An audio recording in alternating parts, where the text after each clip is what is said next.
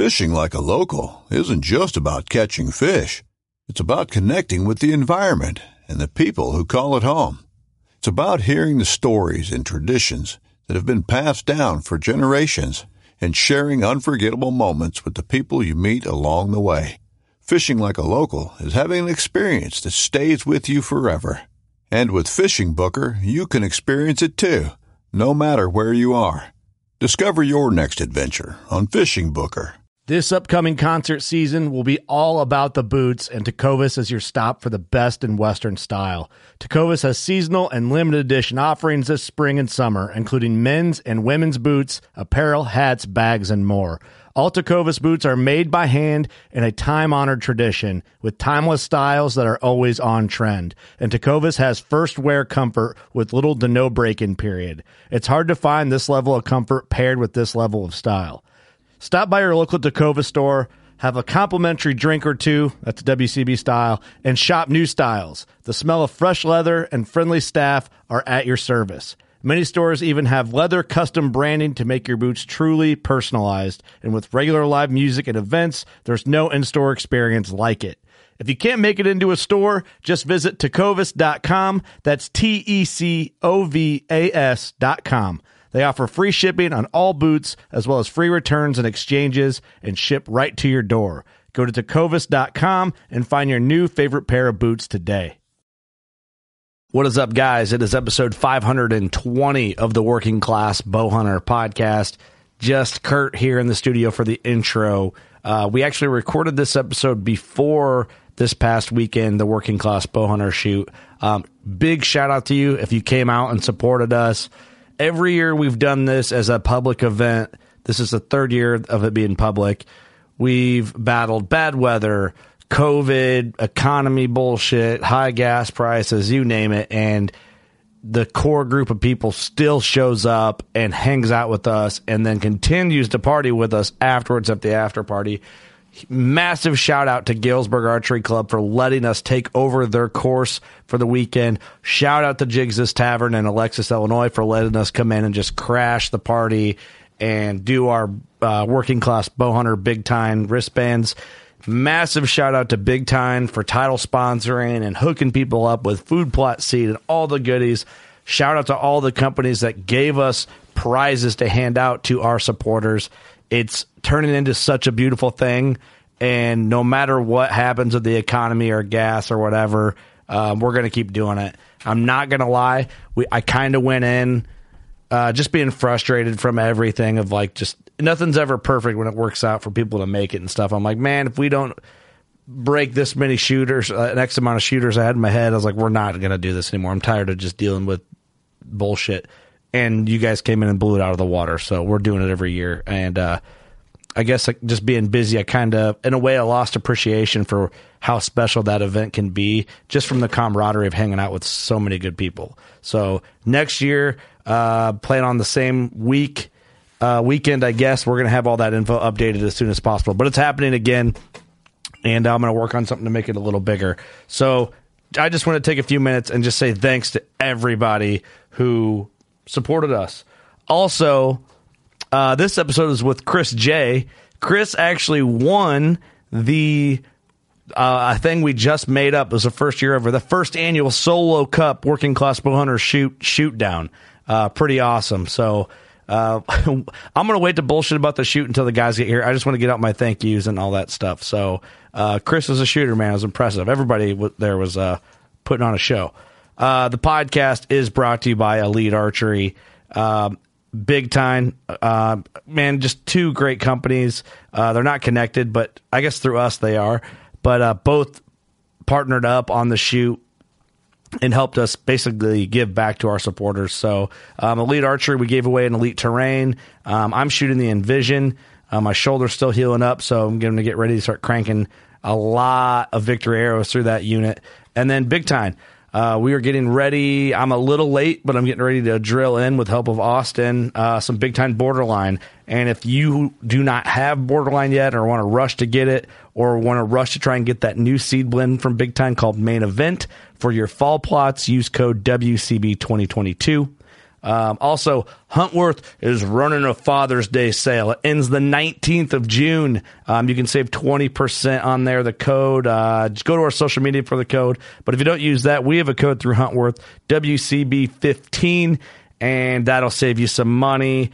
I think you get like 5% more if you use that Father's Day code this week. Get the fuck on it. Here, actually, let me, uh, let me pull it up. That way you have to do the less work. I'm here for you, you know?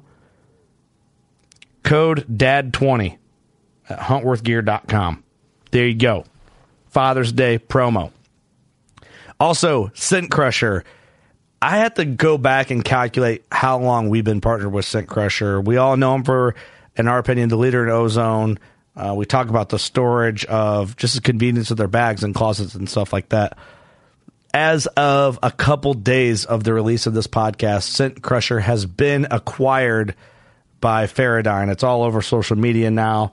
Um, I'm surprised I haven't got more questions. I've been sent a lot of stuff about it. Um, so, but we're still partnered with them, and uh, we'll see how it goes. Um, sort of a bummer, but you know, that's just the way things go, especially in this hunting industry. A lot of things are changing a, a ton on the back, and you hear about so much going on. Um, it's interesting to see where this industry will end up in five years. You know, who knows? But we're a part of it, and we're along for the ride. But but proud of Scent Crusher, a great company, um, and great people, and hopefully continues to knock it out of the park. Um, Optics, man, we gave away a bunch of Leupold Performance eyewear. Um, I'm just going to talk about Performance eyewear this this on this episode. I do not go anywhere without the performance eyewear. It they're awesome. The only pairs of sunglasses that I haven't destroyed because I'm always conscious of where they are because I like them so much. Um, get on there, check that stuff out. Everyone that I've seen that has a pair or has tried on a pair loves them. Um, I think support Leupold, support a hunting brand rather than wearing like some Ray Bans and not knowing what they support. That's just my angle on it. Uh, maybe I'm full of shit. I don't know. Um, also, Camofire, delete your browser history. That needs to be their slogan. Just because it's easy to buy shit on there. Um, there's always revolving deals. The deals will go on. Like right now, I'm on camofire.com. Uh, the deals expire in 10 hours and they refresh. They have Crispi boots on there right now for 20% off. Two different models of Crispis.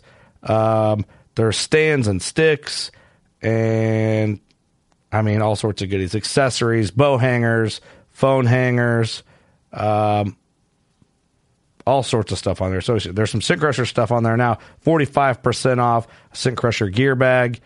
Um, yeah, there's always different stuff. Uh, ground blinds, all sorts of stuff. So get on camofire.com and check that out. Revolving deals, kind of a cool thing. We always say delete your browser history so your wife doesn't know where you're spending all your hard earned money. And as you know, you can't kill big bucks if your wife sucks. Shirts drop tomorrow. Just a little Easter egg there for you. And Novix tree stands. Did you listen to the last episode we did? Uh, I believe it's 518 Novix tree stands. Awesome people. You can see why we work with them.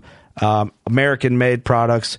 Just awesome guys. I, I, think the people matter just as much as the product. Uh, Novix tree stands code WCB22 is the code there. It's good for 200 uses. Then it is shut down and Therm-A-Seat.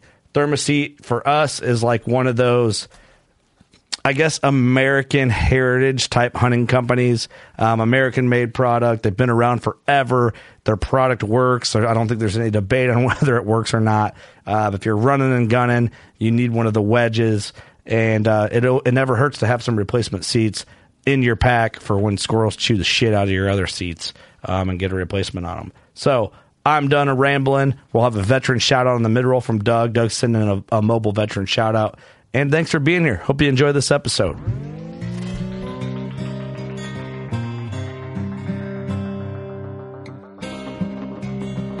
I'm Chase Rolson with Rubline Marketing. This is Jeff Lindsay. This is Michael Pitt. Hey everybody, it's John Dudley from Nock On TV. Hey guys, this is Jared Scheffler from Whitetail Adrenaline. Hi, I'm Taylor Drury from Drury Outdoors. Hey, this is Nick Mundt from Bone Collector. Hey, this is Melissa Bachman. Working Class Bow Hunter. Working Class Bow Hunter. Working Class Bow Hunter podcast. Working Class Bow Hunter Podcast. Working Class Bowhunter. Working Class Bowhunter. Working Class Bowhunter. You're listening to the Working Class Bowhunter. That's right. This is the podcast for Billy Joe Lunchbucket, the working man, just like me and you.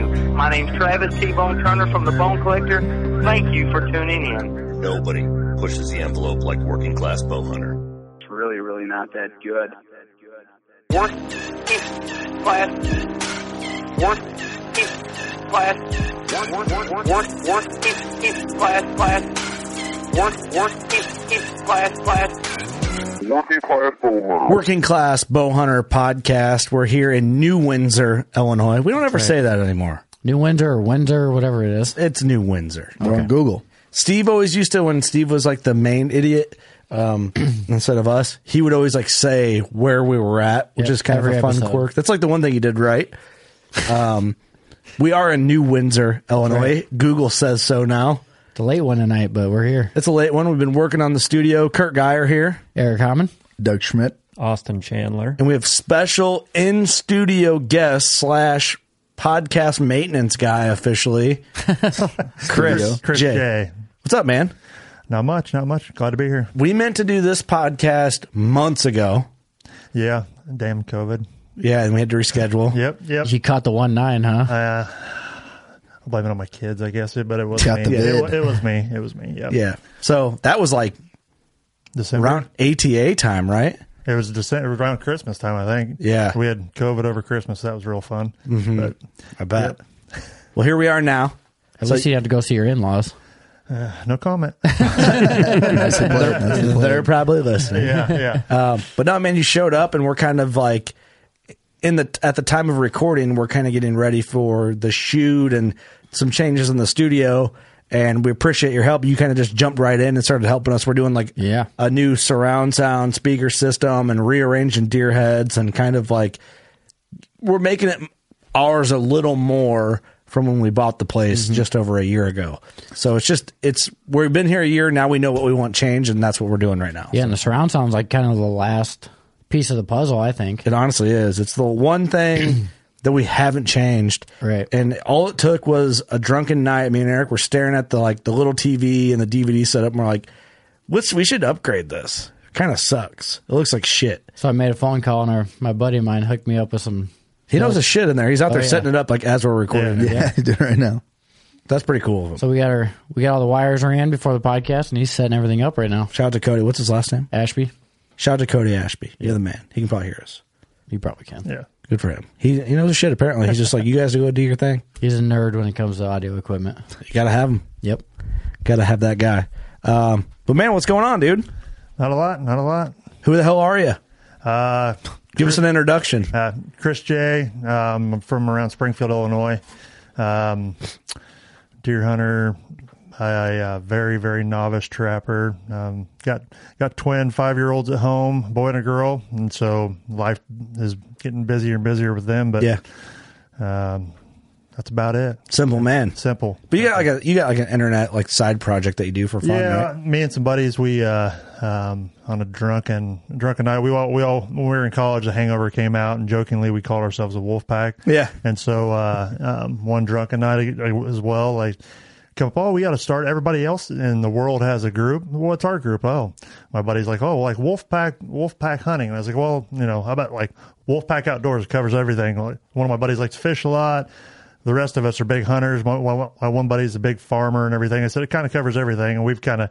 I'm obsessive about stuff like that, so I took it and ran with it. Yeah. got with uh, buddy jo- Jordan Johnson. He made us our logo and everything. Yeah, yeah. and uh, just killed Combination creative. Yeah, yep, just killed that. That was awesome, and uh, basically just use it as a. Uh, um, a way to kind of put out all of uh, all of our adventures, everything we do. Um, I grew up uh, shooting shooting archery competitions and stuff from being a little kid. Me and me and my buddy Ryan both, and there's we don't have any pictures or any like really anything as as we were growing up doing all that. Just you know, kind of some vague memories. Yeah. and so my goal was to kind of just capture all that stuff as you know my kids grow up and me and my friends too, and being able to share that with and with a lot of people that you know don't see that th- sort of thing, don't know that there's things out there that you know just right down the road. I live right down the road from a 3D range that nobody even would know it was even there. Yeah. Right. and it's one of the nicest one, one of the oldest ones in the state of Illinois, but nobody would even know it was even there.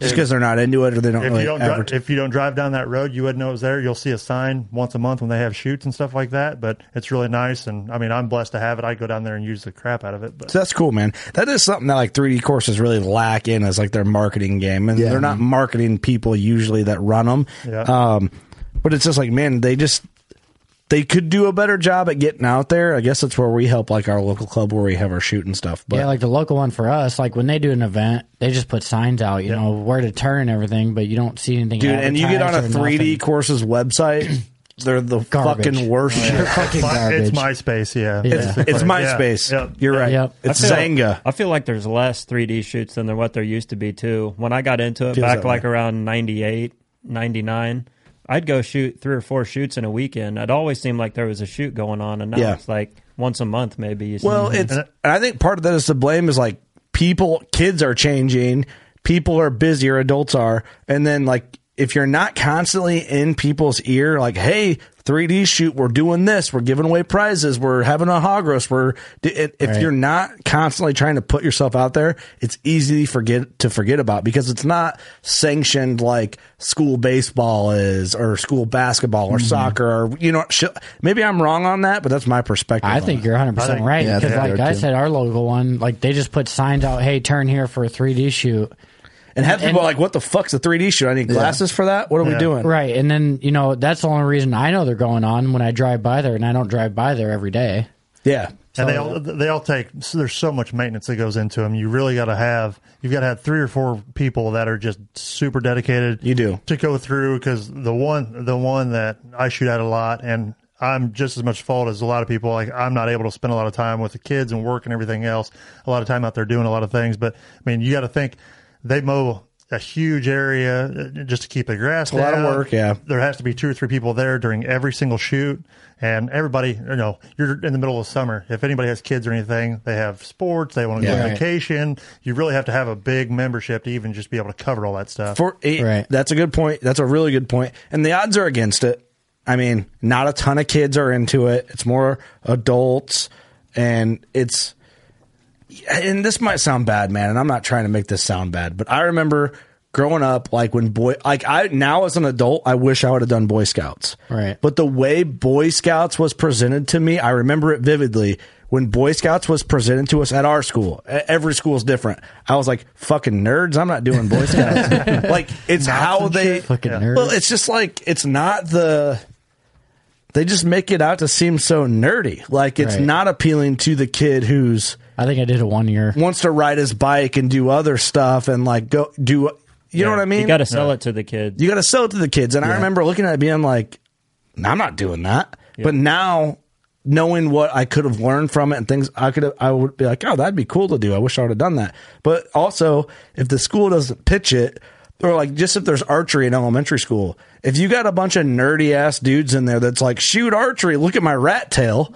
Here we go. Every kid in there is like, I don't want a fucking rat tail. I'm not because that's when I did archery in high school. You know who the guys who taught archery when we went to the archery range? Dudes with rat tails. Oh, yeah. and I'm not kidding. And I'm like, and I was into hunting, luckily, and I'm like, that. Not everybody's like that. Like, it's not a trailer trash thing, but the way it was pitched to other kids, they're like, "What the fuck? Well, Where'd a- you crawl out of? Green Rock, Right. You know, The which is a small town in the Quad Cities. If you know where Green Rock is, I don't know where that is. Colona, Um, Okay. The thing is, too, though, like a lot of high home of the Juggalo, Doug. They've seen some shit there. Yeah.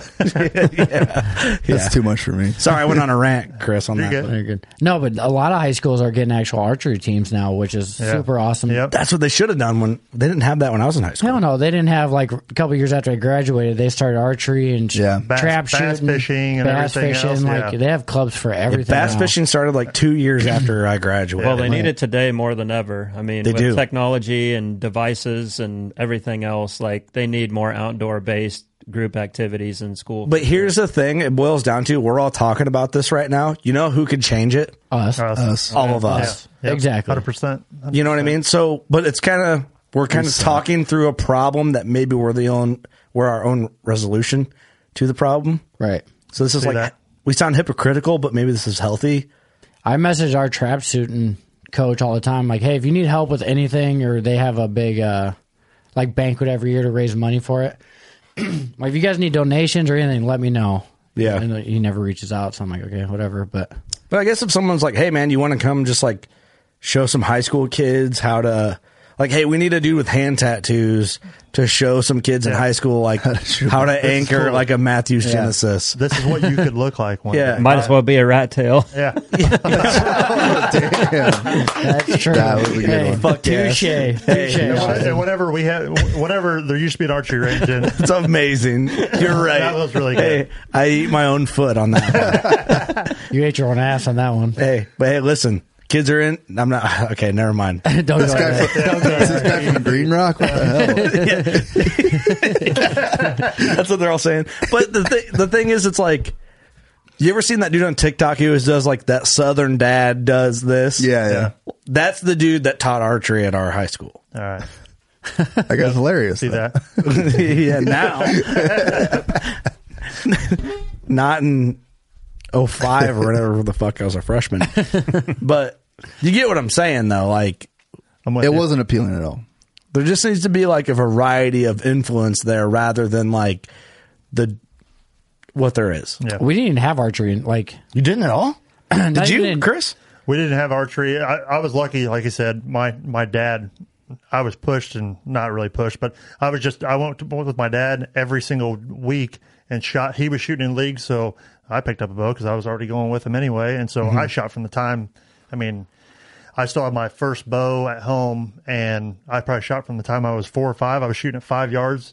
I can remember, and I finally I moved back to ten. Then I was finally able to shoot at twenty with everybody else, and we shoot indoor leagues and everything. And we had some success as I got older and older, and then you know sports and everything else got into it, and I Yeah. you know we all backed off of it, and for for other reasons and stuff too. But it's one of those things I I really enjoyed that, and it was a it was a you know formative part of my life, and you know, gave me the passion that I have towards some of that stuff now. And so seeing that, and I've I've helped out with we, we used to have an archery range in Springfield, and I loved helping out with the classes and stuff they bring in.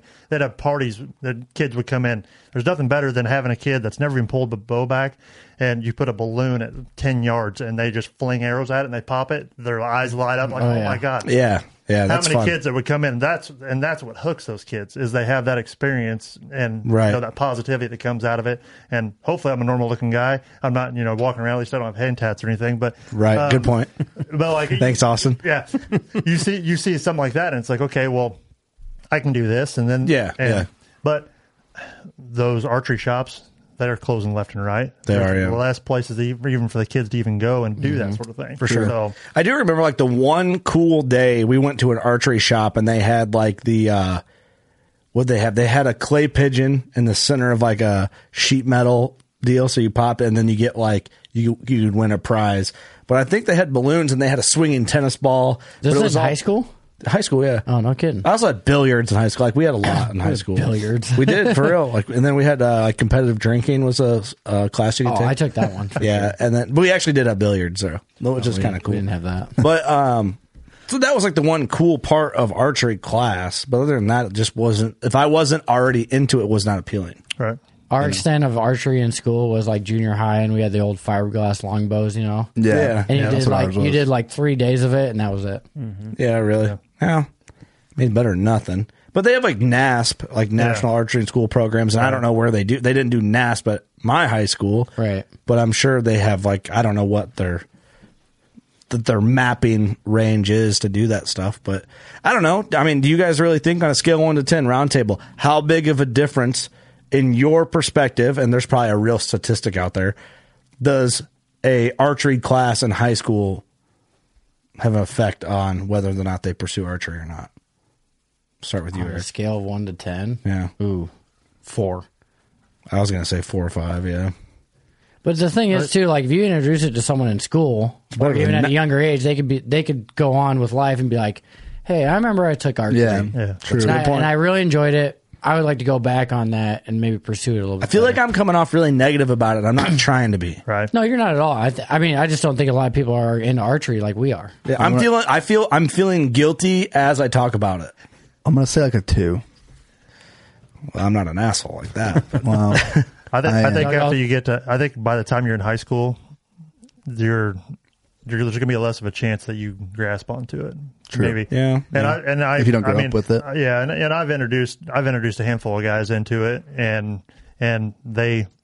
You, you kind of take to it the level that you kind of want to get out of it. So you That's know, true. Some guys, some people, they just want to be able to pick up. Like my wife, she shot whenever her and I got together, just because it was something for her and I to do, and she was she got pretty good and but she got to levels uh, you know i'm like well you could do this you could do that well you try to tell her to do anything from coming from me it's not going to work well Yeah, but i mean it, it's one of those things you get out of what you want to put into it For sure. So, Just like the cat. yep well, that's the thing comment, too. Like I didn't grow up doing it, and then Doug and his brother got me into it, and I fell in love with it mm-hmm. right. Yeah. That's how you're introduced. I think it's a big factor. you for know? sure. I think you're introduced to like I don't know parents or family or a good friend. It's much easier to, I hang on to it. Okay. uh, So, but we, uh, maybe I'm wrong.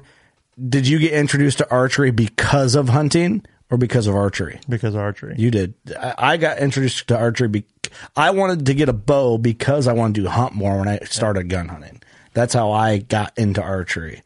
And I don't know if everyone's on the same page i besides think Chris. it just depends When I got introduced to archery, I didn't even know there was a competition side. yeah, that came like the details of that came later. Right. Just I just natural knew. I just knew the hunting with a bow is all I knew. Mm-hmm. I did for hunting. What about you, Austin? We went to a deer classic. It was way back in the day, and I got my first bow there. And I think when I got it, I had the intentions of hunting with it, but I didn't know anything about it. And then as I was kind of practicing in the yard and getting good with it, then we found out about 3D shooting. So I actually got into the 3D realm before hunting. That's interesting. Yeah. Hmm.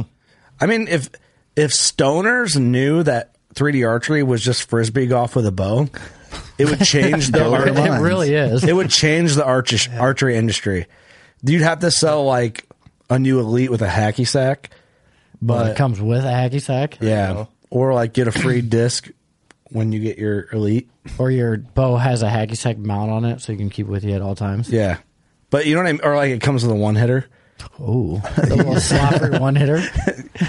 But you know what I mean, though. I mean, because that's it's the same concept. Oh, it is for sure. 3D archery is fun, and every time I do Oh, it, I'm yeah. like, this is golf or disc golf Yeah. with a bow. Basically. yeah yeah that's for sure 100% It, that's what it is. Yeah. You know, Yep. it's like never in the thought of that but now now i will every single time yeah 100% Sorry, sorry. You'll think of old Brett with dreads out there just whipping a disc every time you 3D Yep. shoot. Well, I mean, the first time I shot 3D was was with you guys when we went out to Long Grove out by me. oh, really? Yeah, that was the very first time I ever did it. It's a blast. It is a good time. I, I wish Because we used to go all the time. we used to every weekend. Yeah. that's before we had kids and the podcast was like more of a business. And but we used to we used to 3D shoot for like a little WWE plastic Belt? kids belt. Yeah, Yeah. awesome which was funny. It's still around somewhere. I think I got it in my garage. We should do that again. Um, but I don't know. That's all fun. Yeah. 3D archery is a good time. It's a good Yeah. way to get people involved in it. Um, how old were you when you shot your first deer with a bow? Ooh, so so I grew, growing up shooting everything. I had I got really good, really good when I was like ten and eleven, something like that. We used to have they used to have indoor state championships, and me and my dad one year we both won an indoor state championship. That's cool. There's like three people that showed up in my class, but we're not going to talk about that. Hey, you beat them. still beat yeah, them. yeah, Number and, one uh, out of three. Yeah, Suck it. but uh, You could have got uh, third. but then I got target panic real bad. And so going into high school and everything, I had target panic so bad, like I couldn't shoot. And it was one of those things I expected to be to be able to shoot, and I just wouldn't change anything. And my dad finally, oh, here you're going to go do this, and you're going to you need to start shooting again. So I think my first year with my bow probably wasn't until I was a senior or even maybe a freshman in college. Whenever I no fin- when. I finally got back into archery hunting again, I, I played basketball a lot whenever I was in high school and everything. That's all I really cared about. And I still I shotgun hunted for from the time I was I don't know seventh and eighth grade all the way up through, and had a little success doing that. But then I finally got through the target panic and everything. I probably I probably shot four or five deer with target panic really bad, and just you know would pull down on one and shoot. And the very first deer I ever shot was a yearling doe, and I missed her at 20 yards over the top of her back, and she ran 20 yards. And then turned around, and came right back again, the exact same spot, and then I shot that I shot her, got her that time. Really? Very first deer I ever shot. All right, Chris. since you have suffered Hmm. from target panic, for, if someone has never experienced target panic, can you do your best to explain what target panic is? Uh, it's trying. I don't, I, and I think everybody has it a little bit different, but that my experience was it is that I would try to hold dead center on the target, and if I if I could not hold dead center, I would shake and shake, and I would finally get to the point mentally where I just feel like I need to punch that release, and then I got to the point where it got so bad where I couldn't even get down on the target, and I would hold like six inches above the target, and I got my, my dad. He's like, "Well, just adjust your sight." six inches and and and I I deer hunted I deer hunted one year and I adjusted my sights so that twenty yards I would hold six inches high and be dead on at twenty yards Wow. because I I could I could shoot fine for about four or five shots and I would lose it and then it got wow and then it got I so, was the same way. Yeah. Really? I would, I would bad? have, when I when I'm acquiring my target, I drop into it. So you drop Mm-hmm. your pin down into it, and I would always release before I would get down into the target. Yeah. Oh, really? See, I feel like I've suffered like m- minuscule amount of target panic. I've never had it to where it's like crippling because I know some people have to do like blind bale shooting and, and that's like what and that my dad my dad went through it my dad and again that's the reason why i started shooting my dad he started he shot competition archery like from the time he got out of high school he started getting into it and he ended up getting target panic really really bad whenever he was i don't know it was before he had me obviously but they uh he was shooting a wrist strap release. Well, then they, that was when they start they started coming out with the thumb buttons and stuff like that, or even a back tension, early, early, early back tension release, or even time triggers. And he had a guy tell him that this is what you have to go to.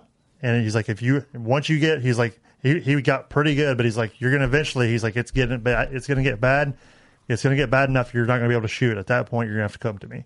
And he finally did, and he got him shooting a different release and everything, and it got to be, I mean for years. I mean, my dad would go to a, an indoor shooting. He, you know, 300 with 57, 58 X's. I mean, like one or arrow, one or two arrows away from a perfect score. No kidding. Almo- Just about every weekend.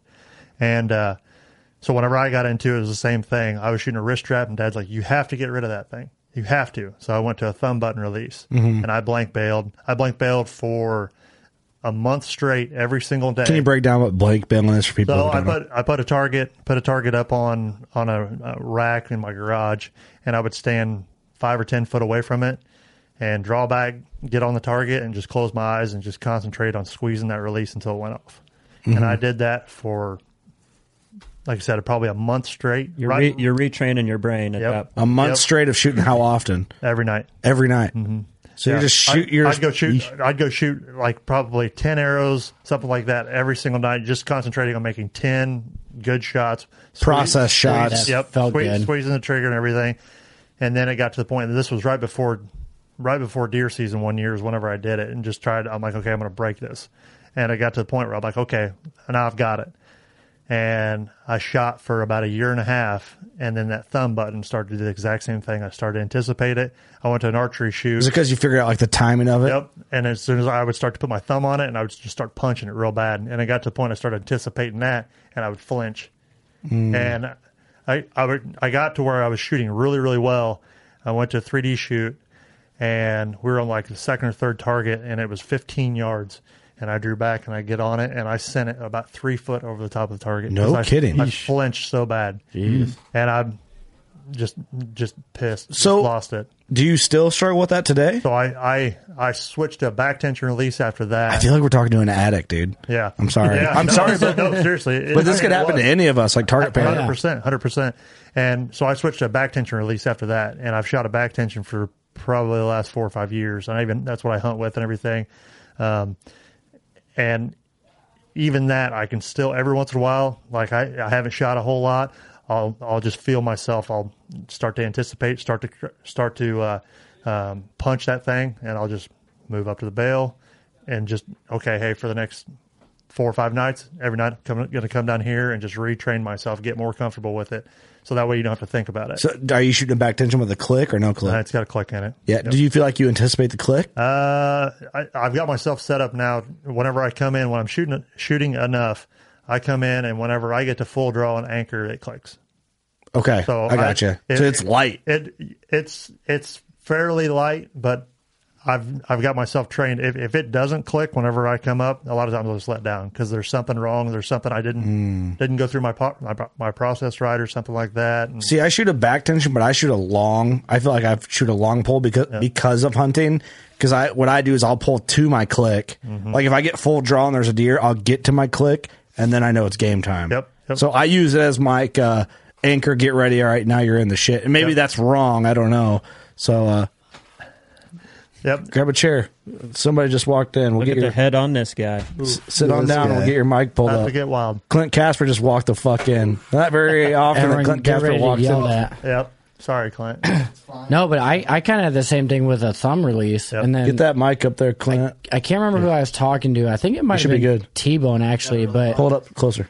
you know, instead of instead of hitting it with your thumb, he said connect your Put fingers your finger on it and then pull and back. then pull like a back tension with your Yep. fingers. You know, And a lot of guys can shoot. I've never been able to figure one out and to be able to shoot one consistently like that. Right. I know. I know a lot of the guys that can, and every once in a while I'll be able to do that. But I just but see, it took me forever to figure out going from a thumb to squeezing it. You know, because shooting like a back tension. Yep. But after I figured it out, it helped me tremendously. Oh, because most people just put their thumb on it and dump the thumb button on it, and I'm like, yo, wait. Yeah. Is So that how that's you- where that's where I learned that he's like touch your fingers together and let that drum sit on your thumb and then squeeze with mm-hmm. these mm-hmm. fingers. That's why sometimes is that why you see sometimes people have that drum taped up real thick so oh yeah, it fits their they'll hand. have it. They'll have a huge one. They'll have a huge one made, or they'll put tape Clint, you, on it. Clint Casper just joined the podcast. Your you can mic- talk your into the mic's mic, buddy. You know how to do that? I, I don't. I've never really podcasted a whole lot, but we'll see. I don't know. Did you just talk into this thing? Is that yeah, what you do? yeah. Oh. Because Clint, you shot a lot of target archery. Yeah. I mean, I'm still shooting a target. I mean, what would you would call it target release? You shoot a target in your yard. That too. Do you shoot a thumb button or a back tension? Back tension. You do what? What? Um, with a click or no click? I uh, I've had click the last three years. I I mean, I used to be uh, against the click. It kind of made me like. Is that jumpy. are, are a lot of target guys against the click Because I think. of It, that? I think. It, I think it's just. It's a preference thing. Yeah, I know a it's- lot of guys that that shoot target and everything, and they don't shoot a click, Mm-hmm. but they're also sh- those guys that shoot hundred arrows a day or whatever, Right, and right. they, they're they're so set in their ways that Yeah. I mean they don't have to worry about that click because I mean they're just dead. It's nuts probably on more that common anyway. for hunters to shoot with a click, right? Just because of like Most don't. Most don't? Most hate the click. hunters. Causes target panic in a lot of people. Yeah, that's we. ju- You weren't in it. We just got done talking about For me, thing. I like the click because it. That's like my. Like that puts me in the zone. You're ready. Yep. That's what I just said. I've got Exactly, mine yeah, set up to thing. where when the when I hear the click, now at that point I'm like, fucking here we go. Yeah. Like Do you hunt with a back tension? I, that's all I've used for the last 10 years. Now, I used to use a thumb, but I shot my thumb really weird. Like, I flipped the top over to where, like, a standard thumb, you've got it down here. Mine was up in, basically, like, up in my index to where when I'm pulling through, I was shooting it. I was a thumb. Only reason why I did it that way is because my straight back tension release, it's a half moon. I can't clip it on. That's the only downfall. Oh, yeah. yeah. So I set my thumb up to where I'm shooting it like a back tension. Like realistically, my thumb wasn't triggering shit. Right. 'Cause a lot of people start doing this shit of Oh, yeah. punching, and See, that's that's what I was just saying Yeah. too. Where I, I I roll around. it's a glorified pull. trigger that you're beating the hell out of a right now. You know. I gotta adjust this. Keep talking. I gotta adjust this camera so you're so, on if I use it. but I mean, yeah, I mean, as far as shooting with back tension, like it's been I feel like I can make a lot. A I- long time. I'm so much more consistent whenever I when I do that. It's not even. I mean, it's mm-hmm. not even comparable.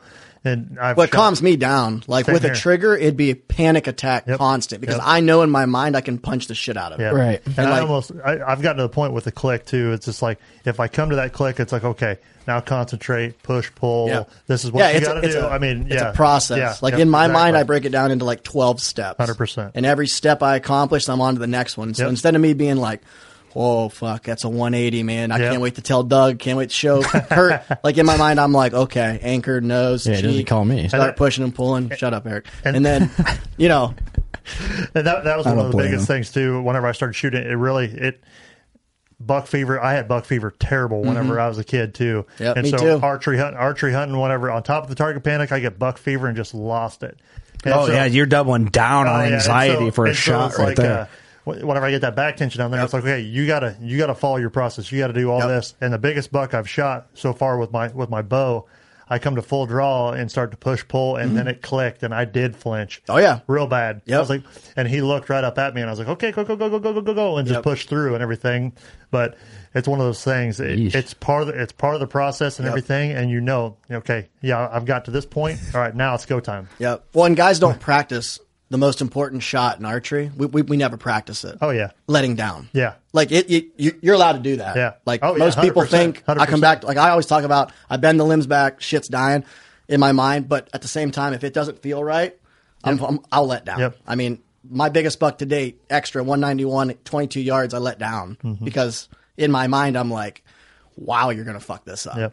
And My most people have been like, "Whoa, this is it! I got, I got to make it happen." I'm like, if it doesn't happen, it doesn't happen. Most people But- are focused on releasing that. They Yeah. have to It's release gotta an It's gotta die. Yeah. Yeah. I mean, and That was I one of the hardest things to learn as a kid too. Whenever you Yep. whenever you're shooting, because I'd watch my dad, I'd watch my dad draw back and let down two or three times, Yep. and everybody would just kind of look at him, Yep. and then he draw back and let down two or three times, and then that third, then the next shot dead center at Perfect. It's like, Yeah. okay, then it was perfect. Everything's worked. Yeah, everyone's like looking at you like this motherfucker's going through some shit. Oh yeah. well, it's, it's nuts. He's like Doug over here. Yeah, like When Doug, I- you've seen some shit. when I started shooting, when I started shooting like semi-pro indoors, like 3D and five spot and all that, going into college, realized I'm like, fuck, I'm like, you know, I can do something with this. Like this will be fun, you know. So went and got a coach, Jim Hadley, and he had trained, you know, a bunch of Olympic archers and shit, you know. And um, the first month, he's like, you're you're not gonna like what we're gonna do, you know. And I'm like. Well, I mean, I love to shoot my bow. He's like, that's Yeah. the problem. Like, we're not going to shoot an arrow. And I'm like, okay. Yeah. The fuck do you mean you're not going to shoot an arrow? The first month, I came back, in, hold. I drew back, held, and let down. Didn't Mm-hmm. fire an arrow. For a month? Didn't fire an arrow. That's a gangster. Probably. That is. That's right. I rough. forget. It was like 13,000, 1,300, you know.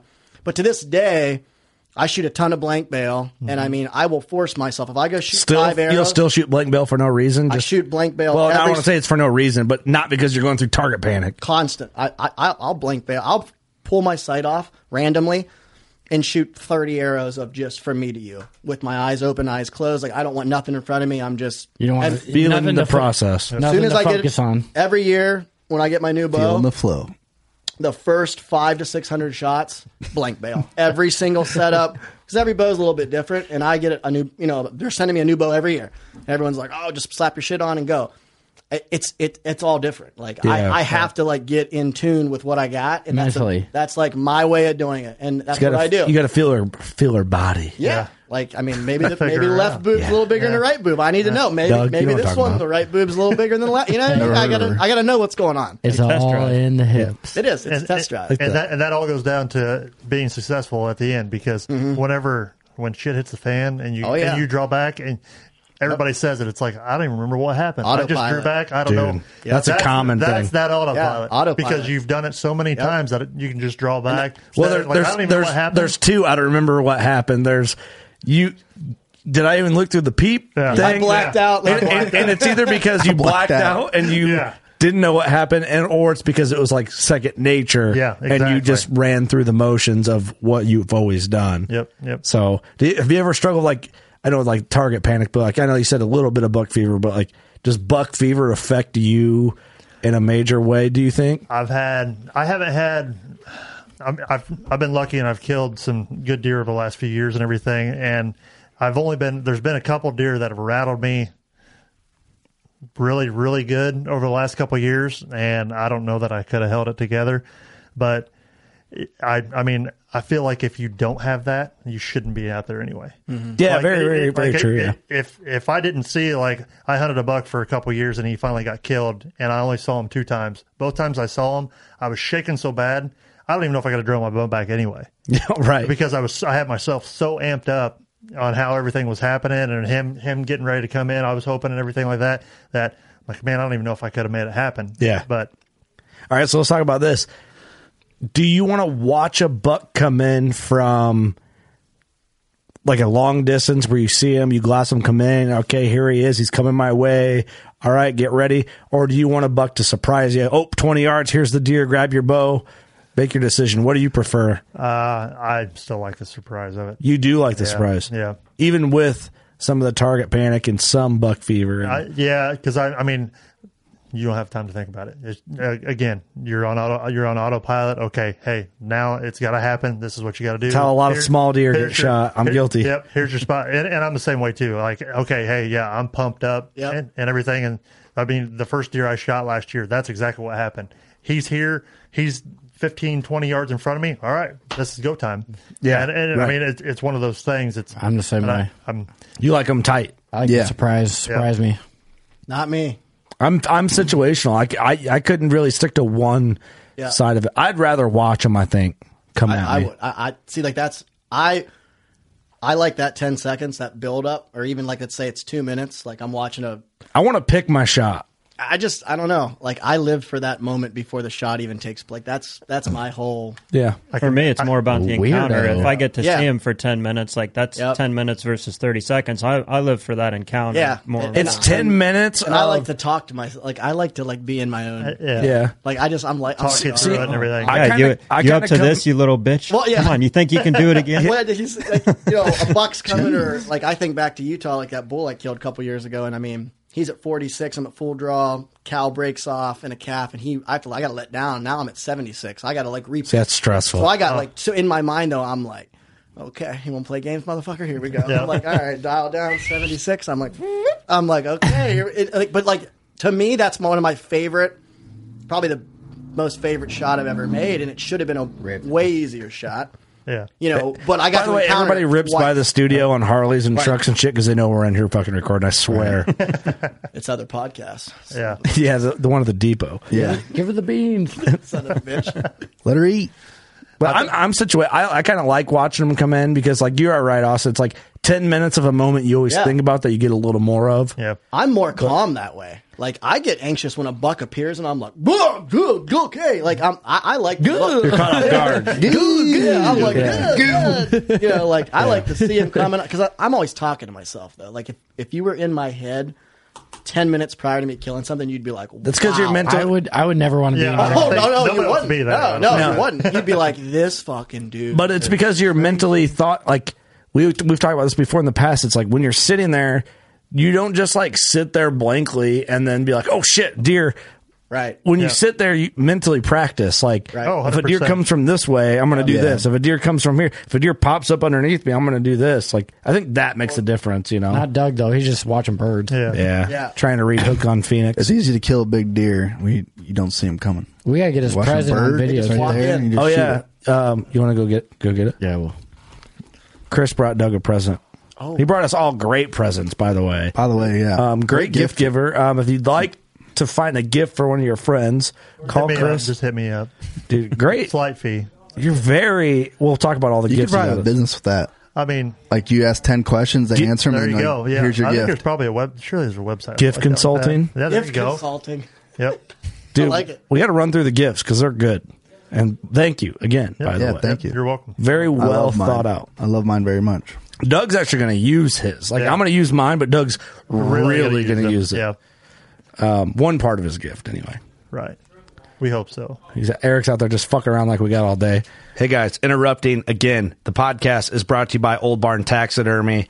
Uh, man, if you need a deer head done this year, or you are sitting on a couple that you haven't got them mounted yet, get them to Old Barn. Now would be a good time to do it as they're caught up on whitetails, and you'd be first in line, technically before their run of all the Western stuff gets into. They're located in Fort Madison, Iowa, but they have drop off locations throughout the country. So look them up. You will not be disappointed. They do all of our taxidermy work. And that's one of the number one things we get when people come into the studio is how nice the taxidermy looks. Also, if you kill a spring bear, they are the bear taxidermy specialist. Sam Gaylord is an expert.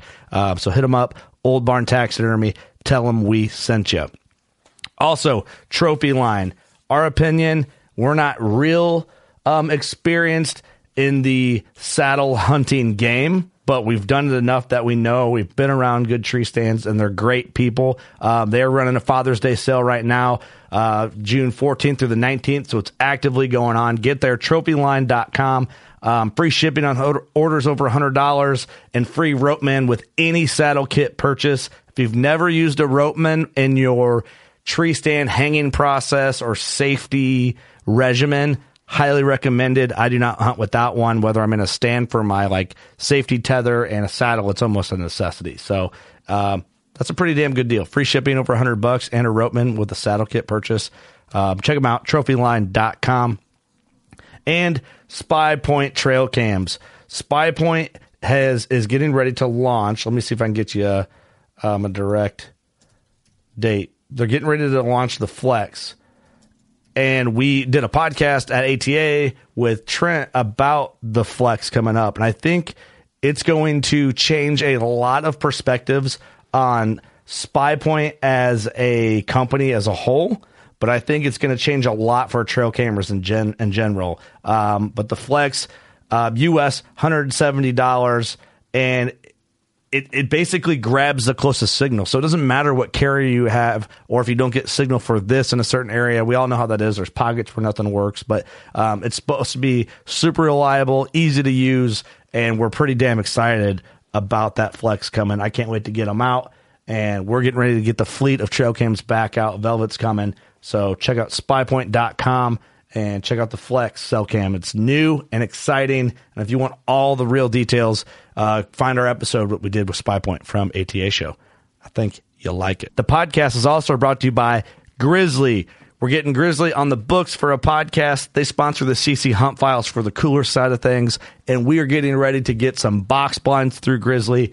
We are new to the box blind hunting game, and we're setting up some big time blots specifically for box blinds to get comfy.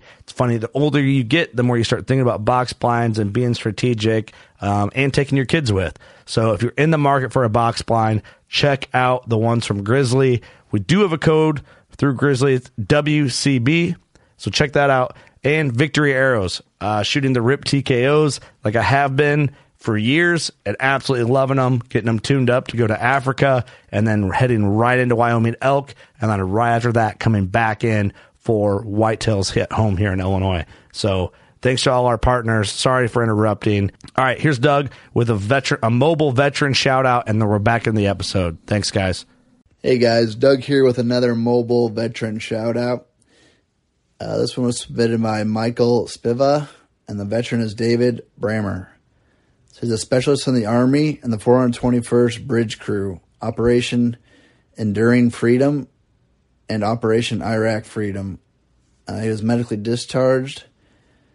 Says he's been hunting for about eight years and change. So it's a short one, but uh, thank you for your service, David, and thank you for submitting that, Michael. It's fine. You did get him some beer cans. We'll talk about that Those are first. pretty cool. Schmidt are pretty beers. cool. Have you never heard of them before? No, I have. Oh, you have. My parents have some. Oh. Well, I you don't- got I don't Hopefully have you can one up them now. I don't have any, no. Oh, You got to do now. Clutch I in your now. bar. Yeah. I like it. And then uh, he got me the movie Rad for the old BMX guys, which is rad. Which is super rad. Eric, get in here. Was it meet and greet out there? What the fuck? You want to crank it up? Oh, tell him to give us twenty minutes. That's awesome. Here we go. So, Doug can hold it. hold, hold it up to that. Learn. Hooked on Phoenix. Ton phonics. That Phoenix, like in Arizona? The best part is that it's uh, what's the age gap on it, Doug? It's pre-K. It's pre-K level two, ages three to four. Hey, can you pull it out and read us something? Yeah, why don't you open that up? No, I really don't. hey. It says learn To- The Oh, yeah. it, it says learn to read. Red. Red. Red, red, read. Red. Riad. It's a tricky one. Woof. Woof. it's a great gift. Thank you, Chris. It really is. Hilarious. Veteran shout outs just got a little smoother Well, Well, in about three to six weeks. I was give him some I time gotta, I gotta learn. get through the program first. So he's still got a couple levels. how, how many week program is that? I don't know. I can't read. You can't read the box. Shit, fuck. You go over to Doug. He's like scrambling. Doug, redo and learn hooked on phonics. No. He's got all wrong I'm down answers. in the bottom. Is there one before that? yeah, there is. I, see, I gave you some credit. How much was that? Five bucks or something. Oh. Totally worth it. That is worth it, actually. um, Eric, what'd you get for gift? I got a T-shirt that says uh, "Tig Life" on it. It is pretty sweet. And then Austin got um, bottle of bourbon with Ooh. a sweet elk topper pour thing. Well, I think isn't the stag bottle for the studio? Whatever you guys want. Doesn't matter. Yeah. We got two bottles of bourbon. Yeah, I brought another one just from home from a buddy of mine who really likes it, and so Yeah. I Yeah. bought a bottle of Smoke Wagon up too. It's pretty good. Great gifts, man. Great Yeah, gift. no Very impressed. So thank you very much. Oh god, Doug's getting into it. Oh, he oh. is. He's got a starter right There's a there. DVD. There's, there's a DVD. I was going to say, you screwed me. I was really hoping there was gonna be a cassette tape in there. He's not reading anything. He's just watching the DVD. He's gonna, he's gonna it. I was just looking at the pictures. It's an audiobook. Is there a pop up book? You know what I love? Doug's gonna take that home. It's gonna be sitting on his desk. I, I probably shouldn't have that and out. some chick's gonna come over. Some chick's gonna come over. How old's your boy? hey, hey, do you have kids? No, why? No, I don't. Oh, that's for when Clint and his boys come in town. Easton's learning to read. How old's your boy? He's three to four. He's in pre-K. Doug's like, huh? Oh yeah, that. the only thing I have. Now, Nah, bitch, that's for me. Fucking great. It's a Could great you read me this? Do you mind helping me? Hey, hey, I gotta I'm take- stuck on this part. Yeah, I mean, I gotta- uh, they're stuck on this part. Great gift. Great I gift. try, I try. So, so obviously, heavy. I'm going back to the podcast. That was a great side piece was, that we went it on. Um, Great side piece. Yeah, but we'll go with that. I'll stick to that uh, terminology.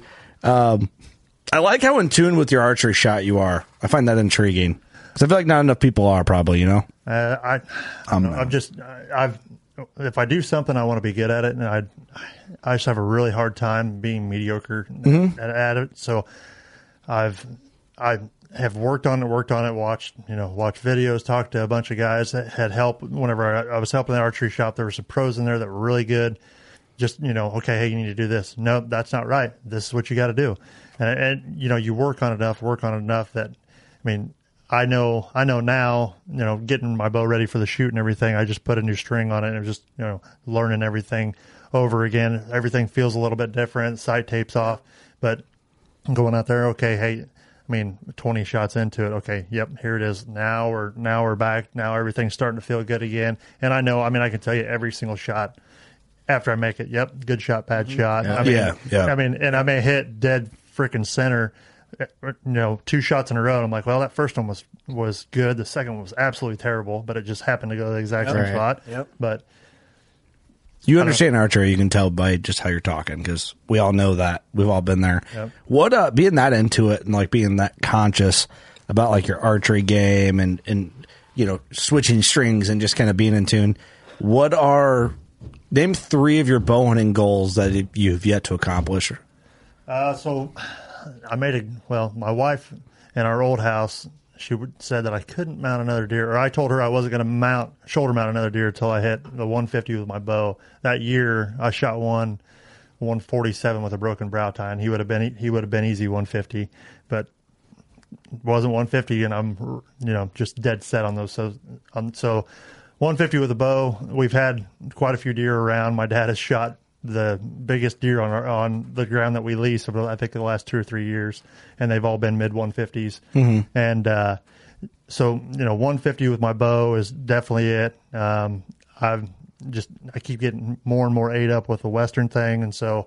Um, started putting in for points for Mhm. you know Colorado, Wyoming, things like that. Ooh, bad states. Uh, Stay out of those. Yeah, I I mean, I mean, I'm at New York and uh, uh, New Jersey. Maryland, New New Jersey, Hampshire. yeah, Yeah. There's a lot of big bulls there. Yep, yep, Yep. Delaware. But, I mean, Delaware. You know, Shh, shh, shh, don't leave Delaware. easy. Secret spot. Big blacktail. But that, yeah, elk with my bow, mule deer with my bow. Those are those are the three. Yeah. 150 plus. My dad, very first deer my dad ever killed was 168 inch 13 pointer. Very first deer he ever killed. And I was, I think, three years old or, or, or something like that. That's And awesome. it's still the biggest deer that we've ever killed as me and him together. Yeah. So, you know, ultimate goal, kill something bigger than his. Yeah. But I mean, if I never do, it's it's one of those things. So oh, cool. Oh, I- I'm sure you look at that deer as kind of like an iconic type deer between Yep, you and your old man. 100%. It, Yeah. It's been it's been above our stairs from the time I was a kid, and and I've got a picture, and I repost it every year, and I try to recreate it with my kids. Yeah. I, I, I have a picture. I'm holding the deer deer's antlers, and in the back of my dad's truck, and he's sitting there holding it up. And so right after I had my kids, like the first buck that I killed, you know, sit in the back of the truck, they hold the antlers. It was just one of those things that's Yeah. important. I want to try to recreate that every single year. Stuff that might not seem to you it's important, but like your kids might think might not, might not think it's a big deal, but when they get a little older, they'll look back Oh, and yeah, cherish those pictures in a different way than like you ever will. You know, Yeah, hundred percent, 100% So. I try to do the same. Anything that I shoot, I try to get like my kiddos and Oh, yeah. a picture with it, just because it's kind of neat. But that's Yeah. cool, man. I know what you're saying. Like, so you probably look at that deer. Do you have a name for the buck or anything like that? No, just the big one. I, I Yeah. like dad's big one. Yeah. It- it's just one of those things. I mean, I'll you know I'll get it one of these days, and it's like, that deer just. Does he know you're gunning for his record? Oh yeah, yeah, yeah. He's And feeling it? Yeah, uh, and you know, and he would love. He, he's one of the he's the most selfless person I've ever met, and he would love. He would be more excited if I did kill that a buck bigger than his. Yeah. Than than probably I would. Yeah. So it's just one of those things, but Freaking cool, man. yeah, yeah. That's that's a fun thing to think about. Is like trying to beat your old man's record or somebody in your family, but it's like they hope you do. Oh yeah, hundred percent. You know? I mean, you hope, and you hope that with it. I mean, I know you guys talk about it and everything too. It's just like I hope your bud, you know, your buddies kill a bigger deer than than I kill. Yeah. and and it's the same Except for thing. Eric. This year, Not this yeah, year. this year. Not this year. yeah, yeah. Any other year, yes. yeah, But the thing is, like, man, you know, when when your buddy kills a big buck, like, you should have every reason to be stoked for Oh, them. for Like, sure. That's the one thing I love about our crew is like we have we don't hold any jealousy towards one another. Like, if Doug kills a buck, Eric kills a buck, Clint, Austin, Ross kills a big buck, we are fucking stoked. There's never been like a hidden. De- that that's that's dumb. Yeah. it's fucking stupid to be that way. and those moments, you you only get a couple of those moments, if at, at most every year. Yeah. So like, I'll drive. Like last year, last year the big one that, that we were hunting, my dad killed him in early November, and I drove. He he he shot him. He calls me. He's like, I think I got a good one, which he says that every single time. Or no, you know, he'll say, yeah, he, he's pretty good. And I said, well, I'm like, what is pretty good? And he's like, he's pretty big. If he says pretty big, it's a big one. Yeah. And so I told him, I said, we've been watching this deer. I've got 500 pictures of him. I'm obsessing about this deer. And I said, is it this buck? And he's like, I don't know. And I said, well, send me a picture of his rack. Yeah, I said, he's got a brow tine that looks in. And he's like, uh, I think it might be that one. I said, okay. I said, I was already on the road and driving an hour and a half to go help him anyway. Yeah. Because I was like, which is amazing. well, it's one of those things. Like, I'll drop anything for anybody, and because I, don't care. I mean, those moments like that, I love those moments. I love going to find deer, just like you guys talk about it all the time. Yeah. I love going to help, you know, buddies out and everything. Like you said, you get that maybe a couple times a year if you're lucky. Yeah. Right. And so something like that, like me and my buddy Ryan went and helped him drag it out, took pictures and stuff. All three of us got a picture together. And it's like something like that we'll look back on, hopefully, you know, 20, 30 years from now. Like, yeah, remember this one? Yeah, Yeah. that was awesome. We chased him. Dad was able to get him and everything like that. And that's what's going to stay, you know, you know, eventually everybody passes on everything, but you have those pictures to look back at. That's a, that's an iron memory in my mind. 100%. Being right there. Well, shit. How many deer have we drug out together? All of them. All of them. That's right. I mean, there's something special about those type of moments. I mean, Austin's helped me pull out some whitetails. Clint helped me pull out that muley, which was like. By the way, check out uh, Petersen's bow hunting and Next issue. yeah, dude, like that's. I mean, it's hard to beat that memory for me. Like that's Mhm. cemented into my 100%. brain of like suck and camaraderie and emotion. You know, like Yeah. All on, in one. on another level that you just can't really explain. But yeah, it's like you're right. It's like it, the more blood trails you can go on with your buddies, the better. And it doesn't always work out. Like honestly, the the range of hunting properties that we all cover as a crew is fucking massive. Oh. Yeah. Like we're talking eight hours to twenty something hours for our western trips. To I mean, eh, there's times where I might be four or five hours hunting from where Doug and Eric are hunting mm-hmm. Oh yeah. and two to three hours, maybe three hours sometimes from where Austin and Ross are hunting. Like, mm-hmm. you know, I think probably the perception to a lot of the locals of our crew is that we all hunt right within 10 minutes of our house. yeah. Not true. Like, until this last year, I didn't hunt within an hour of my home. Mm-hmm. Right. You know, some some things have changed for me in the last two weeks that we're going to talk about here on some upcoming podcasts that allow me to hunt closer to my house now. But uh, but yeah, I mean, so it's hard to, for us to always be with each other mm-hmm. when someone shoots a deer. Plus, you add in politics of well, it's a permission piece. I can't have anybody else there, mm-hmm. so I have to just like sweat it out and drag this Yeah. deer out when I can, or you know what I mean, or whatever it may be. Yep. Um, but yeah, the more you can go on and the more you can be with your buddies and help them drag deer out, the better. I think the experiences are. Yep. Yeah, But- for sure. And it's sad the people that don't. Like, it was crazy to me the amount of people that were like, So you and Devin didn't have tags when you went with Kurt? I'm like, No, it was just Kurt. And they're like, What the fuck would you guys go for? And I'm like, What do you mean? Like, in my mind, Get it. yeah, like, like I'm I like, go? I wanna be there. Yeah. I'm like, damn, that's a shitty friend. Yeah. Like, like you're a. I mean, I, I vividly can remember telling a guy on Instagram, I'm like, wow. I'm like, you'd be a fucked up hunting partner. And he And like that- put a bunch of laughing faces, and I'm like, no, not, for real. Not, not that's- to only mention like a harder to draw tag. Oh, yeah, I mean, that's in one of the most sought after units in the West to go hunt. Yeah. And that's what's know. cool about the crew we built because if you asked anyone to go on that hunt with you, I'd be like, yeah, Yeah. absolutely. We're, Well, we're, it's like we're we're all, yeah. all of us actively. I think, are building points to draw that unit again. You know what happens? The next person that draws that unit's going to be like, "Hey, a couple of you guys want to go with to help me glass up deer and pack out and do this the same shit you and Devin Right. did." It's like, yeah, if I'm in that loop, yeah, I'll go again. I mean, I'll be a little more prepared, but it's like you don't you only do so much. But the suck is what makes it so memorable. Yeah, oh, I can't wait to shoot a, a buck down in that hellhole and then make you pack him out. It's gonna be fun. I owe you one. and I owe you. I uh, I owe you the one. greatest part about that was, I'm like, I wouldn't have wanted that to be any easier. Though. No, no, no. And it was great. We're packing out, and Kurt's like, dude, like, I'm I'm so happy that like, fuck going up this mountain, Check the fuck out. And I'm like, dude, I'm like, I'm like, I'd do it again tomorrow. He's like, there's not enough money on this mountain right now for me to fucking do this again. And I'm like. Five thousand bucks to go back down up. He goes, nope, not enough. I'm like, what? But now he'd do it for a dollar. Oh, yeah. do it for a dollar. Now I would, yeah, I would. absolutely do it. In- like in that's the- what's in cool. the moment, no. In the moment when my feet were hot and I had hot spots, I get off. I'm like, yeah, fuck that, man. but I do remember, like the the memory of Clint was legit carving out footpaths for us. I was in the middle, and then we all had the deer on our back in different quarters and sections, you know. And then Devin's behind me.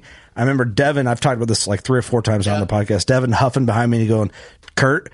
This sucks for me Yeah. too. Oh, yeah. No one will ever know how steep this mountain is, no matter how many times you talk about it. Not until you're He there. goes, he goes, just know this sucks Yeah. and enjoy it. And you're with a fucking mountain goat. And we're with a mountain goat. But I remember Devin like saying like this sucks, but enjoy it. Oh, Right. for sure. And he's right though. Like it mm-hmm. sucked. Yeah, you're only ass. going to get so many of those packs in Oh, your yeah. lifetime, so you better you better drink Yeah. it up when it's happening. But in the moment, I wasn't thinking enjoy Right. this. Like I was kind of Right. like I just want to get to the fucking through it. top. Yeah, I'm just Get gonna through it. die. Just Yeah. get through this. yeah. I just want to jump back down the hill. Well, that's- but but that's- there's something valuable in that. Like even when you're huffing out a whitetail, right? And Oh, yeah. you, you're That doing sucks. the Yeah. one, two, three. All right, heave, heave, heave. Okay, stop, stop.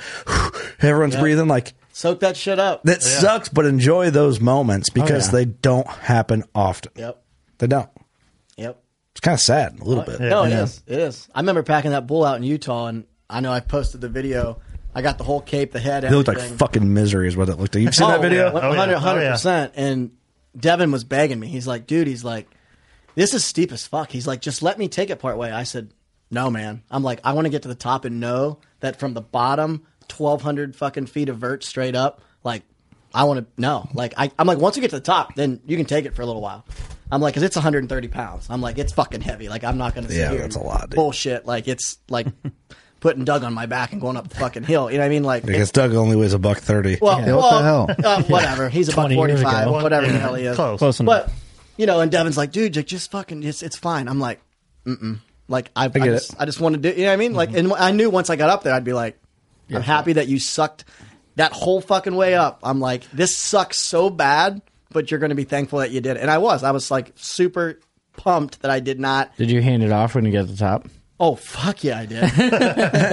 fuck yeah. Devin's like, hey, he's like, let me run it out this ridge. I'm like, fuck. Yep, I'll here you take. go. I'm, he's- and, but Devin had 80 pounds. But Yeah. what what sucks carrying out a bull is it's not really the weight; it's the fucking Awkwardness. It, yeah, it, it's shits. Getting hung there. up on Yeah. everything. Oh my Yeah. god! Like Yeah, that that was the part that you know Jason and Deb, but like that Get was, it tied up clean yeah. and all that. Yeah. And like that day, I had Ty and Easton, and I had Wade, and I had Devin and Jason. Like all of, I mean, it was like it sucked. Don't get me wrong. I mean, it fucking it was twice as hard as what we did on yours because of the weight Oh, and yeah. having a fucking bull on my back. But I mean, I loved it though because once I got up there, I'm like, I'm looking down and I'm like, holy. Don't happen very often either. No, I I, wish was I- gonna say, yeah. I'm like, I wish I had a horse. Yeah. Oh. Chris, how many how many blood trails or drags do you think if you had to put a number on do you do a year?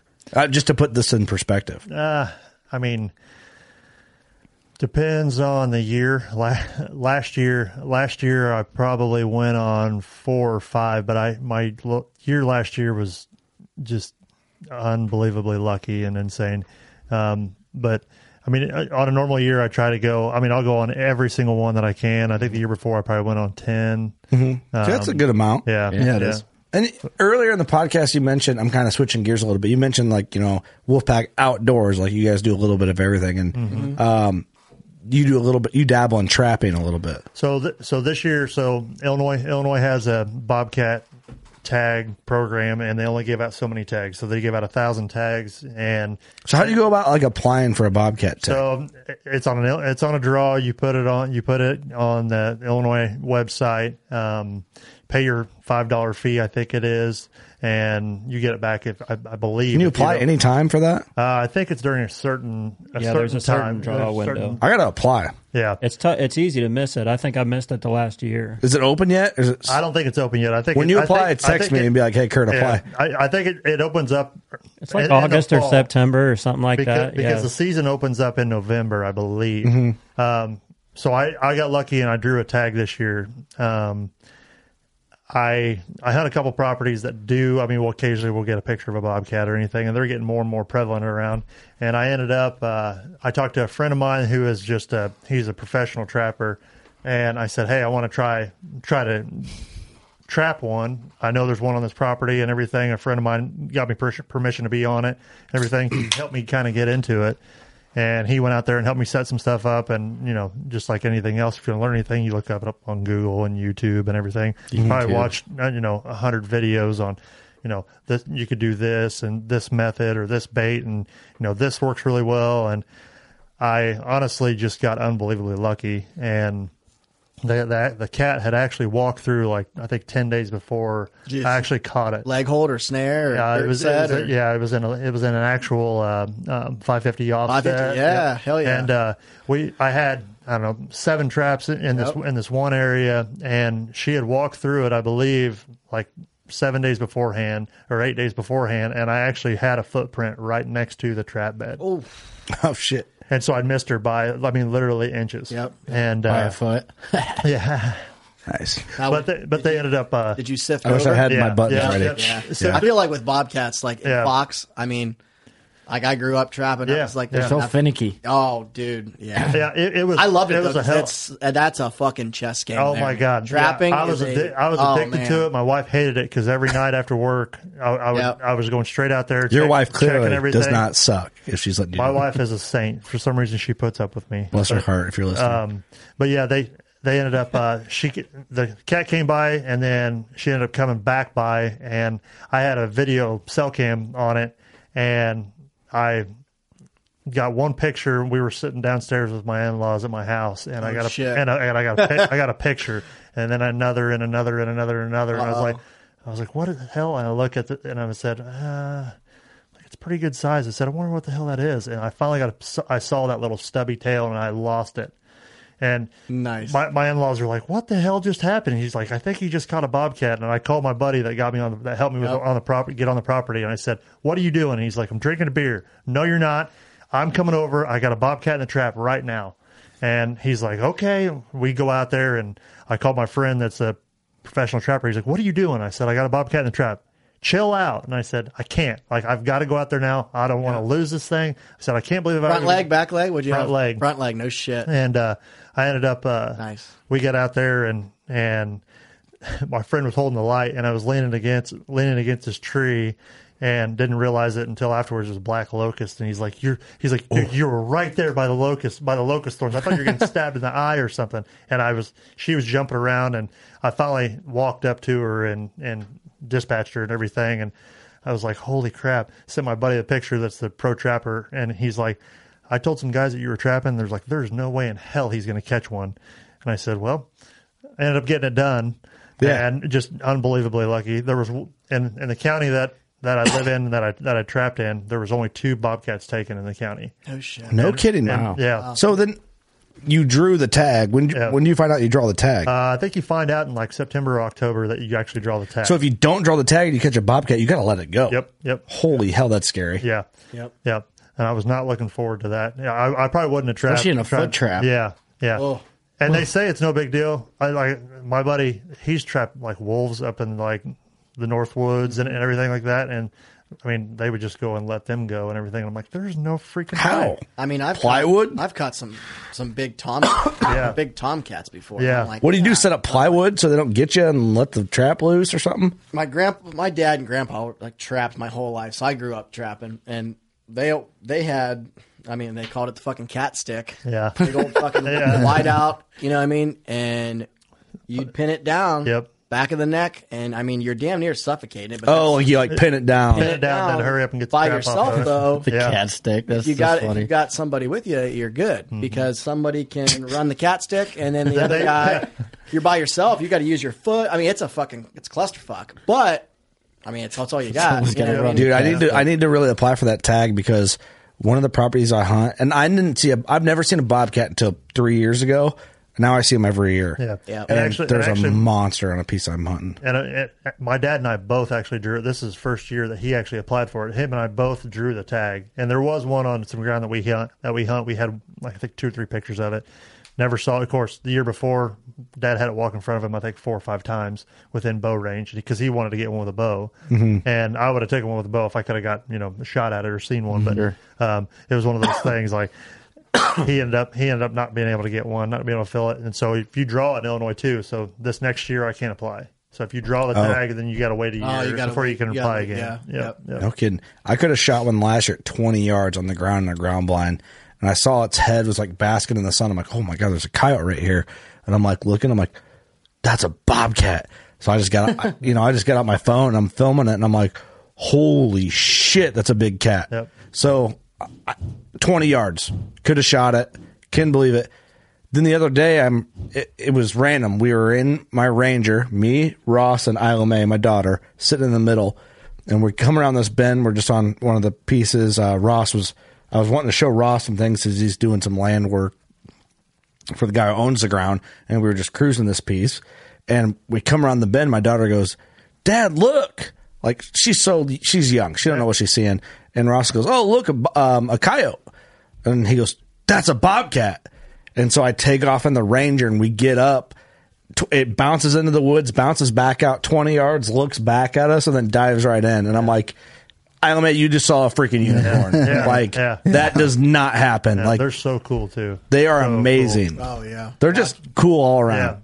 Because we we took it home, or I took it home, and it was real cold that night. What do your in laws think? Uh, so they, my wife does not come from any type of hunting or anything. My father-in-law used to fish a lot, um, but they, I don't know, they guess they humor me and everything, and they they wanted to see the cat and everything whenever I brought it home. So I brought it home, laid it on the garage floor for the night, so the kids could see it the next morning and everything. They wanted to come up and pet it and everything, and Yeah. and uh, um, but they they looked at it they're like, well, that is pretty neat. And they, I think it's more of a humoring thing, and they like to see that and everything. But Yeah, that's cool though. yeah, yep. Hey, you're into something. Yep. Yeah. Yep. That's cool, It could man. be a lot of worse things. And you got a, a badass mount of it and stuff. Yep. Yep. Lady, lady down by the Ozarks, actually, um, she she's the one that mounted it for me. I I searched all over. I didn't want to be. I saw a lot of bad bobcat mounts, and I was like, if I'm going to spend money on this one time, I'm just going to spend the money on somebody that does it really good. And she does a handmade form, uh, wrapped wrapped and everything, um, and it's just unbelievable. Cats, unbelievable. Cats are hard. Yeah, I've seen a lot that Predators look in general. bad. Mountain and lions, everything. bobcats are probably Yeah. the two worst. The Bears too. faces, Yep, and yep, then bears the would probably be the next one. I Predators, say. man, they get that look in their eye. Yep. But I saw that girl that you you showed me her Instagram. She Yeah. does a lot of pets, and Yeah, that's risky because Oh, yeah. everybody knows their pet. Yeah, Yeah. that's a good Yeah. point. The Imagine exact- if your dog died, you wouldn't get mounted. It didn't. look. If it didn't Oh, look yeah. like your Yeah. dog, you Yeah. know it. That ain't my dog. Yeah, that's pretty. That ain't insane. mine. that ain't my dog. You want to hear a, a a nightmare story? Real quick, I'll tell it very, very fast. If you want to hear a pet taxidermy nightmare story, um, the first taxidermist I may, I might have told this back in the day, but the I know you've told this before. I don't know if it's been on a podcast or not, but the first taxidermist that we ever went to um, locally in our area. I asked him because I wanted to go to taxidermy school. Um, and at the time, I was pretty young. I was like, "Do you do pets and stuff?" Like, just curious, you know, like not because I wanted to do them. I was just wondering if he ever did them. He goes, "You know, I used to because the, it's really good money." Yeah. He goes, "Because people are like they're willing to just spend the money because it's like a passion thing. They're grieving and whatever. They just Right. spend the money." And he goes, "What happened was he goes, these people dropped off this dog, and I was telling them." Are you sure you want to do this? Because this is the process. I have to skin out the dog, yada, yada, yada. They, the, yeah, yeah, yeah, we want to do it. We want to do it. They leave. First thing he does, starts Start skinning it prepping it, out. yeah. Well, they turn Come around, back. change their oh, mind, Oh, no. walk in on him skinning their dog in the front room of his taxidermy shop and just come unglued. Yeah. Yeah. He goes, I will never touch any type of pet taxidermy Well, ever again. After I don't know. I but like to be honest with you, I would never have my pet. What the taxidermy. fuck are you Yeah, gonna do with yeah, that? but But yeah. I don't even know anyone that has a pet taxidermy. I don't, I don't either. No. Oh, I do. It's like a weird old person thing. I have a buddy at home. His wife got their cat mounted. Yeah, well, she's a fucking nuts, guaranteed. And she's I'm gonna get my dog made into one of those like floppy pillows, so I can still bring him in bed with me and cuddle with him. You just lost a listener, Kurt, because she listens. I'm not going to say her name on here, but she's a Hey, listener. tighten up, girl. You know what I'm saying? No, you know what's crazy? You know what she said? What? She wanted it mounted. It's it's kind of fucked up. She's like, I want my pussy to look at me all the time. I mean, that's that's that's pretty funny. I mean, yeah, man, but come on. I thought it was ballsy. Just turn your pet into It's a leather. cat. She put it up on her mantle, like it's like like- it looks like a bobcat or a, like a lion mount. Yeah. it's like leaning over the edge. You know who's got a fucked up taxidermy story, and he's probably never told it. And I should have had him do it because I just did a podcast with him, Joe. The the hide, the mule deer whitetail. Oh my god! I mean, he called me. I when got that was. enraged. We, we need to probably save that for oh, him. Oh yeah, yeah, We'll yeah. save but that one. I'll, I'll, I'll- here's all I'm gonna say. It is a fucked up story. He called me when he found out. Like I was on the road going on a trip somewhere, and he's like, "I need to vent. I need to just.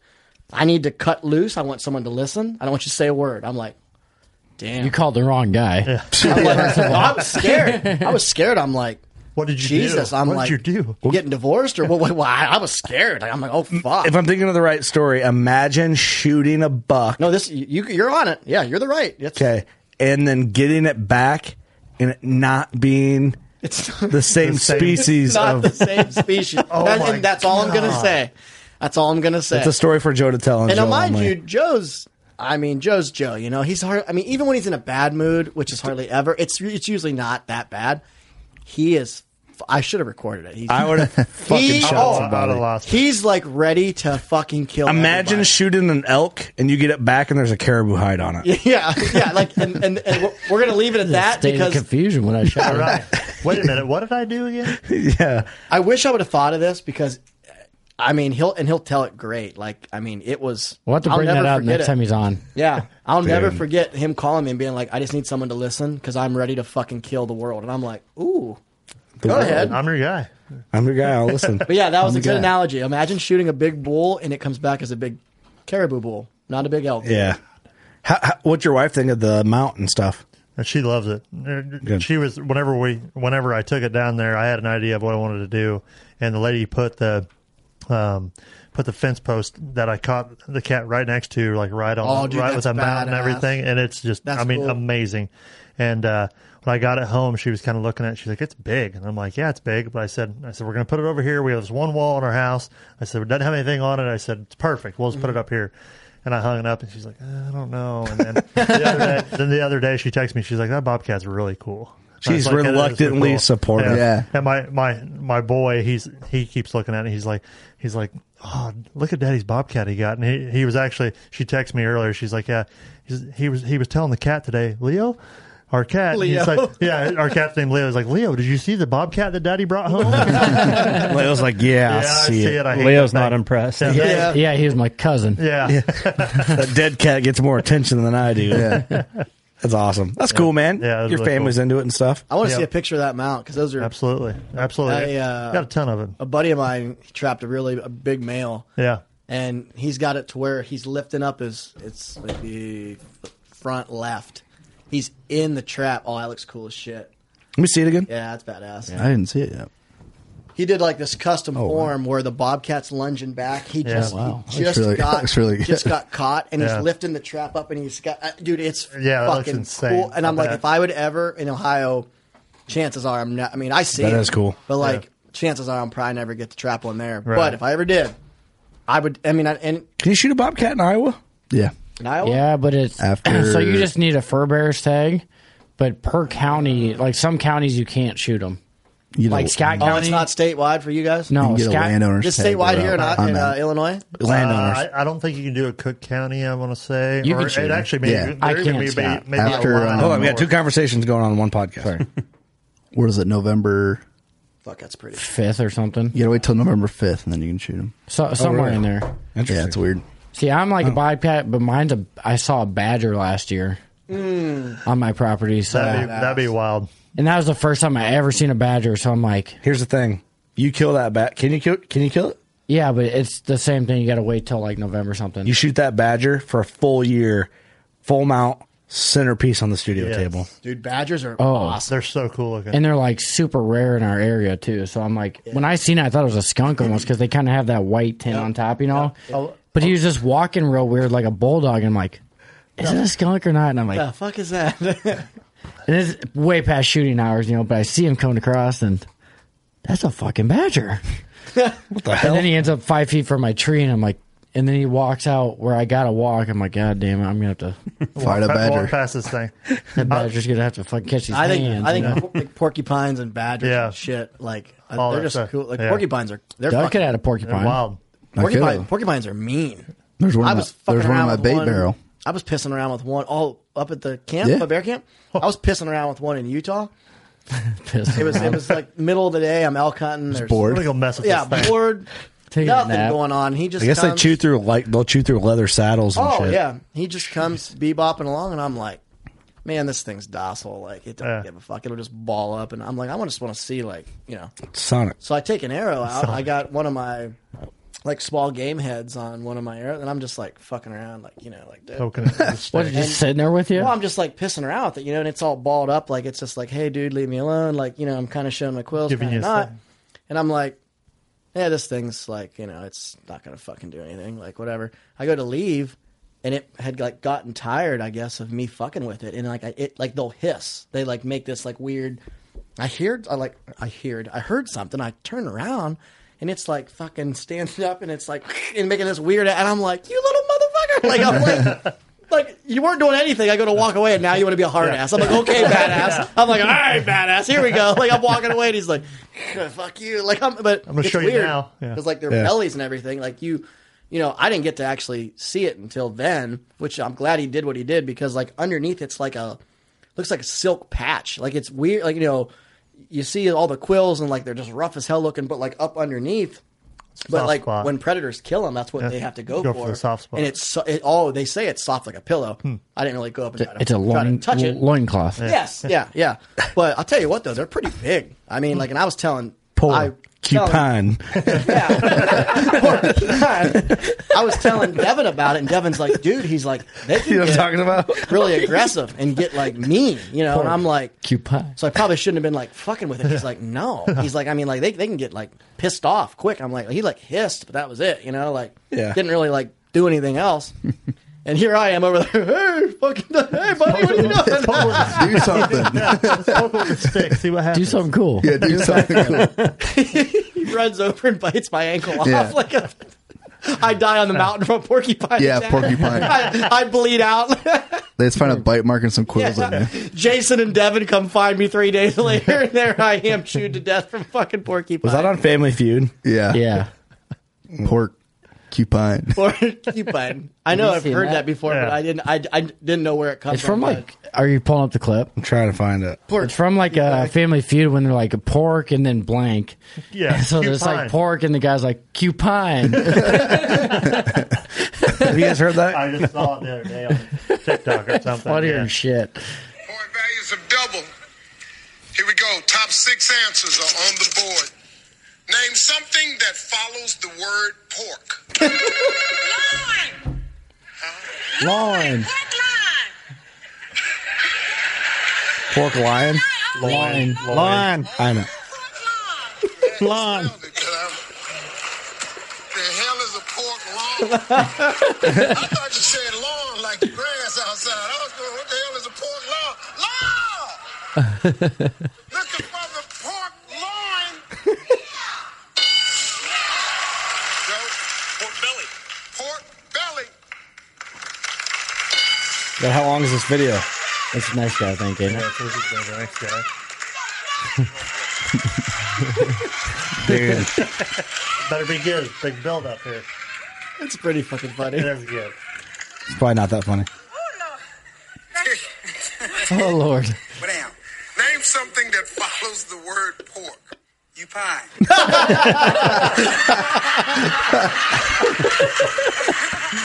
he had time to think about it too. right now, everyone's like, "We're fucking turning this episode off." You pine. you pine. He said it with such confidence too.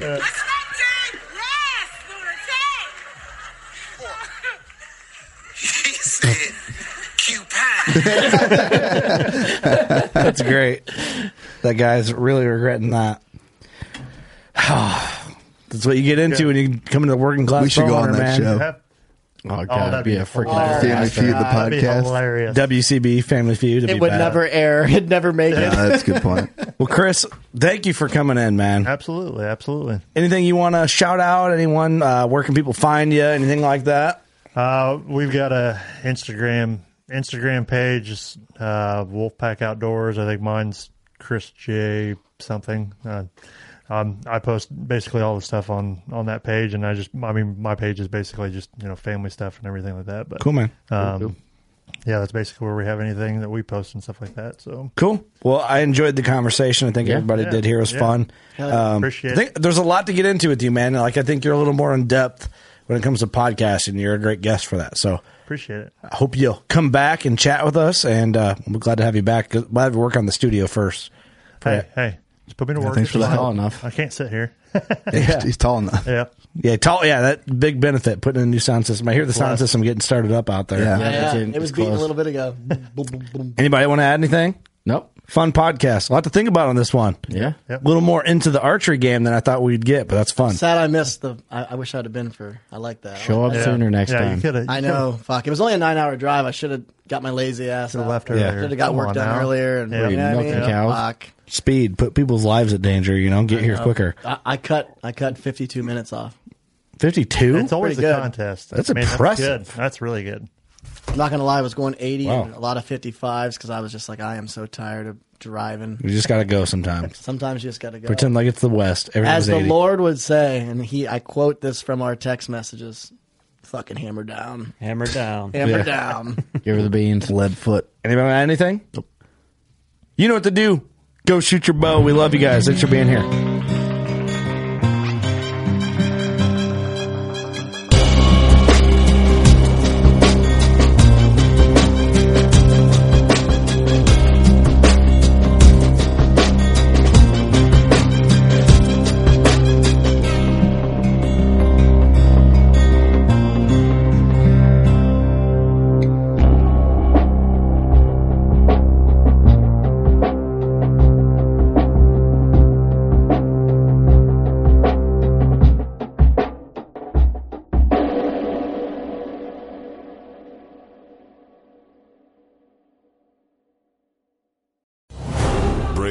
Search for the one they call king, but who will take his throne?